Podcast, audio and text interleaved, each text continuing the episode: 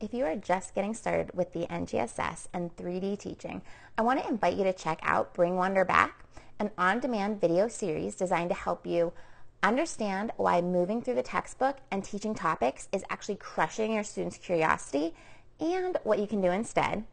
It's going to help you shift the work of learning where it belongs by building your understanding of explorations and discovery based teaching practices. And finally, I'm going to help you take the first steps toward transforming your students into scientists through 3D learning, which is really what the NGSS is all about.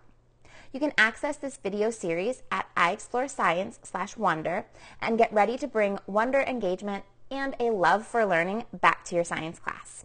All right, to the show.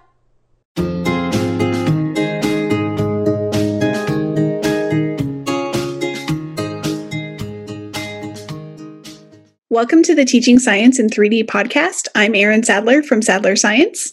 And I'm Nicole Van Tassel with iExplore Science. We're here to cut through the confusion to help science teachers like you make science relevant and engaging with student driven instruction. We know that when students take ownership of their learning, teaching can be simple and fun. Thanks for being here, and let's dive into the episode. Hey there, this is Nicole Van Tassel uh, with iExplore Science, and you are listening to the Teaching Science in 3D podcast. Thank you so much for tuning in today. So, we are going to be um, talking about your like warm up strategy or how you start your science class. So, um, you might know them as warm ups or bell ringers. I've called them science starters in the past. This year I called them WeWa, which was my walk in warm up activity. And I realized that it should be probably like wee woo, but for some reason I had WeWa in my head. And then that's just what I'm like, meh, whatever. The acronym is not right, but we're going to roll with it. It's our WeWa. And it was just kind of funny. I don't know. It's a funny thing to call it. Um, so, your, however you start your science class, right?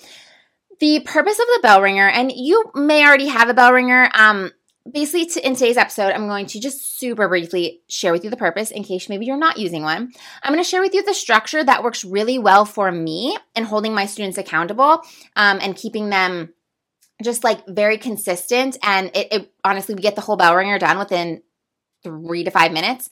Um, and are just like ready to roll after that. And uh, and then I'm going to share with you what like some different ideas for activities to kind of keep it engaging. Um, it's super low prep. You don't have to. It's you're not spending a lot of time on these warm ups every day. Uh, like I know you can totally purchase warm up questions and things like that, but like honestly, sometimes even if I forget to prepare my warm up, it takes me two seconds to come up with one because of these low prep strategies. Okay, so purpose of your bell ringer or your warm up I mean, it's setting the tone for class. So it is honestly a like a classroom kind of management strategy, a, a tool to make your class flow easily. I my students know because I've taught this strategy, because it is an important procedure in my classroom, my students know exactly what to do when they come in the door. It gives me a chance to get settled. Maybe I need to take attendance, or maybe I need to like there wasn't a lot of transition from the last class and I need to get, you know, my materials in order. Um, whatever it is, I have a few moments to do that because my students are otherwise engaged in an important task. It also allows it provides an opportunity to like review maybe a key idea or a vocabulary term or to practice a 3D skill. We'll talk about that. Or even just to give them an opportunity to cultivate their curiosity, right? So that is one of the values in my classroom is that I want to create as many opportunities to allow my students to get curious as possible and practice asking questions and practice just pausing and observing. And it is just a, a one small bite-sized way I can do that daily or whenever we we focus on that skill.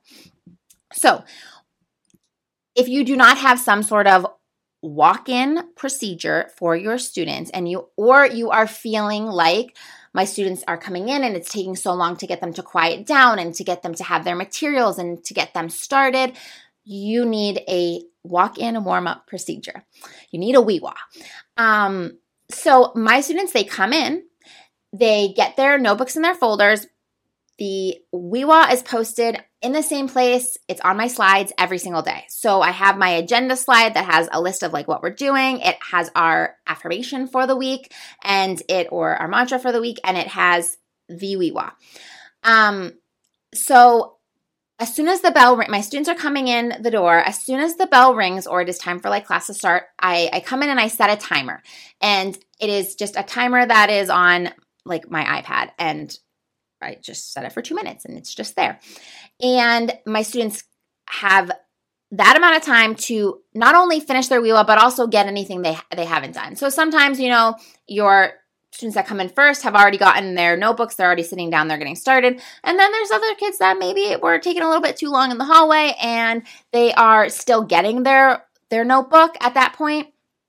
Either way, they have the same amount of time to get it done. So they come in, they get out their notebooks, they get their workbooks, whatever they need for class, have take a seat, and they're taking out their WeWa paper. So this is one piece of paper. It is printed with usually about 10 spaces front and back. Um, and students are just writing the response. In the past, I have had students write the questions or the prompts also, but I just feel like that's a waste of time and I'm not, I don't do that anymore. And they just keep the same paper until it's filled up. However, early, like we established this procedure where when they are done with their WeWa, they raise their hand and I come around with a stamp. I actually, I only do it the first maybe week or so. After that, I actually have students do it. So at this point in the year, I have a few, you know, the students they finish, the ones that are early finishers, they'll say like, "Can I stamp today?" And I'm just like, "Sure, go for it." So they have their little stamps. They come grab I have my stamps. They come grab the stamp and then those students are responsible. So my my students know when I'm done with my WeWa, I raise my hand and someone is coming around with a stamp to note that I have answered the prompt or I have completed the prompt by the end of the timer. As we get near the end of the timer or it goes off, I say, okay, last call, raise your hand high if you're done. And we do any maybe last minute, like if if someone hadn't they had their hand up, but they were not, you know, they hadn't gotten stamped yet, I guess. The stamper had not gotten to them yet. Last call, get your stamps. So, my conditions for getting a stamp is that they have to write something. I honestly don't care if it is right or wrong at the, that point. They just have to write something. And while this year I haven't had this issue, um, for the most part, everybody tries to like answer the prompt or answer the question. Um, honestly, they are designed to just be easily answerable. In the past, I have had a student that just literally wrote Apple every single class, and that was okay for that. Um, he still got his stamp, but I did expect him to update the answer to a relevant response or maybe a correct response if it if it is a right wrong kind of question by the time that you know they turn it in. So we'll review the question if it is right or wrong, and they should correct their answer at that point. So they get their stamp and then we review the question. So, how do I do that? Sometimes it's a does anybody just want to share? Sometimes I draw popsicle sticks with their names on it and I ask them to share. Sometimes, and of course, they can say pass, um, it's not a big deal. But sometimes I have my students like, and, and this is where I'm, I'm trying to move away from me asking a question and students giving a response and instead having them talk to each other. So I have moved, mo- I've moved more toward I would like you to share with some with your table group and write down another person's idea or write down another person's response. So um, in that way, they're kind of sharing and then they're being held accountable in that like they're listening to a friend or a peer and they're writing that they're adding that person's idea to their paper. Sometimes I have them again, you're talking to each other, you're sharing with the table, and then please choose one person to present your idea with the group. Um, and sometimes, honestly, if we're like just running behind, I'd be like, okay, just put it away. We'll we'll talk about it later. And then sometimes we don't get to talk about it later, but it's not that big of a deal.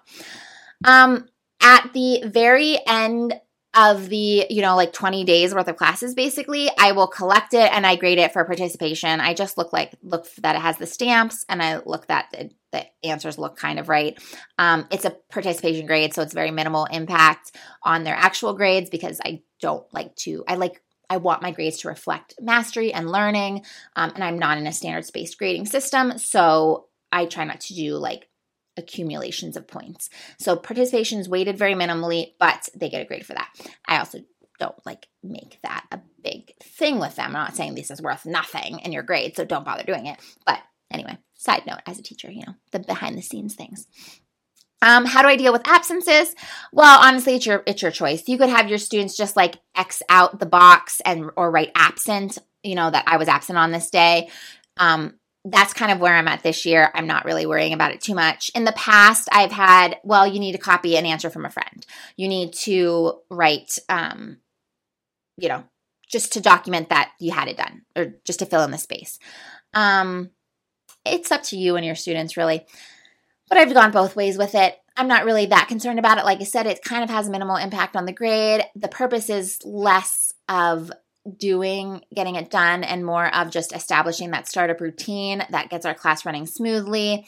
Um, and you know, some questions are more, and some days the WeWa is more relevant or important than others. But the the the writing it down and, and then turning it in part is really just as a way to get my class running smoothly. Um, okay, so what are some things that I ask in my WeWa? So at the beginning of the year, I like to do a lot of like getting to know you questions. And this is where I might ask students if they want to share their answer to that, or I might tell them if they, this year, my students all know each other because they were all together for the last K through six years. Um, but I might also just have them share with each other. So they write their answer and then they're sharing with each other. So they're getting to know each other, or maybe they're getting me I'm getting to know them by asking anyone who is willing to share to share. So, getting to know you questions at the beginning of the year is great. It's also can be great when you just want to like sprinkle in something. Maybe um, you just want to reinforce uh, those classroom relationships, which is important to do, you know, as you're moving through the year. Just because we do it at the beginning of the year doesn't mean it like quits after that. So, sprinkling getting to know you questions. Um, I also really like to do review questions. So if we learned a new vocabulary word the other day, I might have them write the definition of it, or I might have them tell me what word I'm defining. Um, they should be easy to answer, and it should be something that your students can find a resource to answer like even if they don't know off the top of their head they can look in the glossary in their workbook or they can like turn back in their notebook to the previous day to find the answer. Because again the goal is that it's an independent thing. They can just do it themselves. Sometimes i will use like a pro- prior knowledge activator kind of questions like before we were moving into um, kind of like resource availability, we talked about like, well, what do things need to survive? And that's something that they should have learned like in elementary school. So we brainstorm what are some of those things. Those are the types of questions that I like to have students share. Like I like to hear their answers. Um, review questions, those are ones where I might just ask one student to give the answer, or I might just give the answer and like have them update or something like that. Um, I also will sometimes ask opinion questions to, again, kind of just like spark that engagement and get them thinking. So before we moved into our solar system kind of little unit here, I would maybe ask, would you want to visit Mars? Or I asked the other day, like, what would you take with you if you needed to survive on Mars? And like I, I, emphasize the key was survive. Like, so your cell phone, you don't really need that to survive. But we wanted to talk about like, you know, habitability and what does it mean? What do what do we need to survive? So what would you take with you to survive? And they are, I mean, there's obviously only so many things that you need to survive, but how they express it, how they word it, what they think about is is interesting, right? And it gives them a chance to to share their opinion. Um, so those are kind of like your basic questions. However, there are other things that I like to sprinkle in to make it um, engaging. So I love to do notice and wonder. So that's where I'm bringing in that curiosity, right? And I want to just give them practice at making observations or asking questions. So sometimes I say, write something you notice and you wonder. Sometimes maybe I'm just like, just write something you notice. Sometimes it's write just write something you wonder. Sometimes I give them a choice, which one write something you notice or you wonder, like whatever it is. And again, those are these are the opportunities where I like to have them just talk with each other about their ideas. Um, maybe I let them share with the class, um, or sometimes I have them share at their table and then each table present just one thing so that they're all talking in their small group of four, but then they can also, whoever wants to share with a class, can kind of share what they heard or what their table said or whatever, or what they said if they would like. Um, but it kind of limits it to, you know, six contributions. Um, so notice and wonder is really that's one where if like I have nothing good to ask, I I just go for that and I just find a picture that kind of relates to what we're doing or maybe a video and then give them time to just practice those observation and asking questions skills. I have also done some data analysis. So this brings in those like again that brings that three-dimensional aspect where they are I give them a graph or a map. Sometimes it's paired with notice, what do you notice? Maybe what do you wonder? Um, sometimes it is paired with like what is it telling you? So looking for that takeaway actually interpreting the graph. Sometimes the question that i pair with it is simply like well what is the graph showing us? Like like what is this graph about? Maybe not like the conclusions but just it shows the relationship between this and this. Um sometimes it is you know, like just those skills in interpreting graphs that they need to know about, like what is the x axis showing us, or or what is the scale here, or something like that, right? Um, and you can do that with graphs, you can do that with maps, you can do that with data, maybe data ta- like very simple data tables, and just using that kind of opportunity to practice that a little bit. Sometimes I just do more of the kind of fun warm ups where maybe it's just a puzzle or a brain teaser. Maybe it is writing down an affirmation or a mantra that maybe they have a choice between three, or maybe I'm just like, this is what we're um, reflecting on this week. And so let's, I would like you to write this mantra down. Um, or maybe I give them an option here's a mantra, or I want you to create one of your own, like if you have something different going on. Uh, and so those can just be kind of simple, more of like less less academic, maybe more relationships or social emotional kind of situations.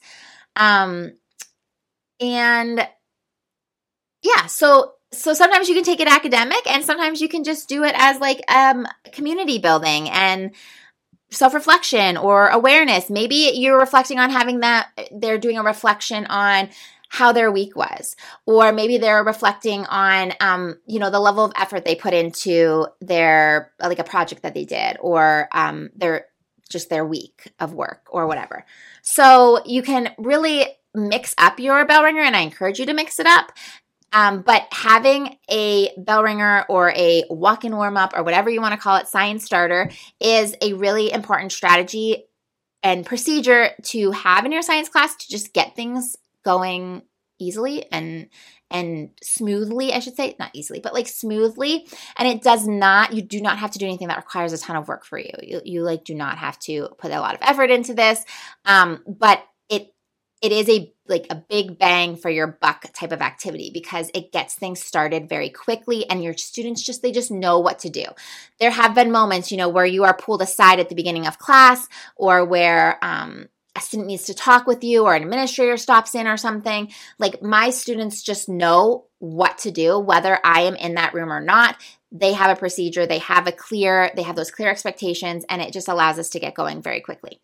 So, if you don't have a bell ringer, I hope you are encouraged to figure out a street, uh, strategy or procedure that works for you in that respect, especially if you're struggling with like that beginning of class, those moments.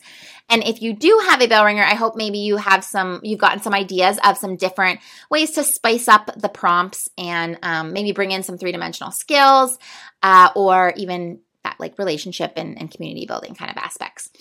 Um, thanks so much for tuning into this short episode this week. I am enjoying connecting with you each week. I would love to connect with you further. Um, you can find all sorts of resources to advance your three dimensional learning at iExplore Science, um, as well as Sadler Science. I know Erin hasn't been around in a few weeks, but she has a ton of res- great resources there as well. Thank you so much for being an awesome teaching science and 3D um, listener and teacher, and I will connect with you next week.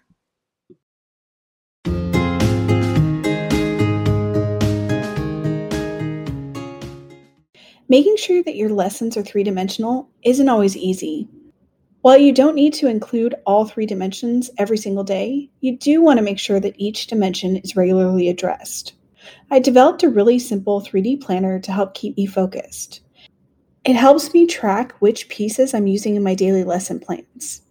It only takes me five minutes to fill out, and it helps me notice patterns in my own lesson planning.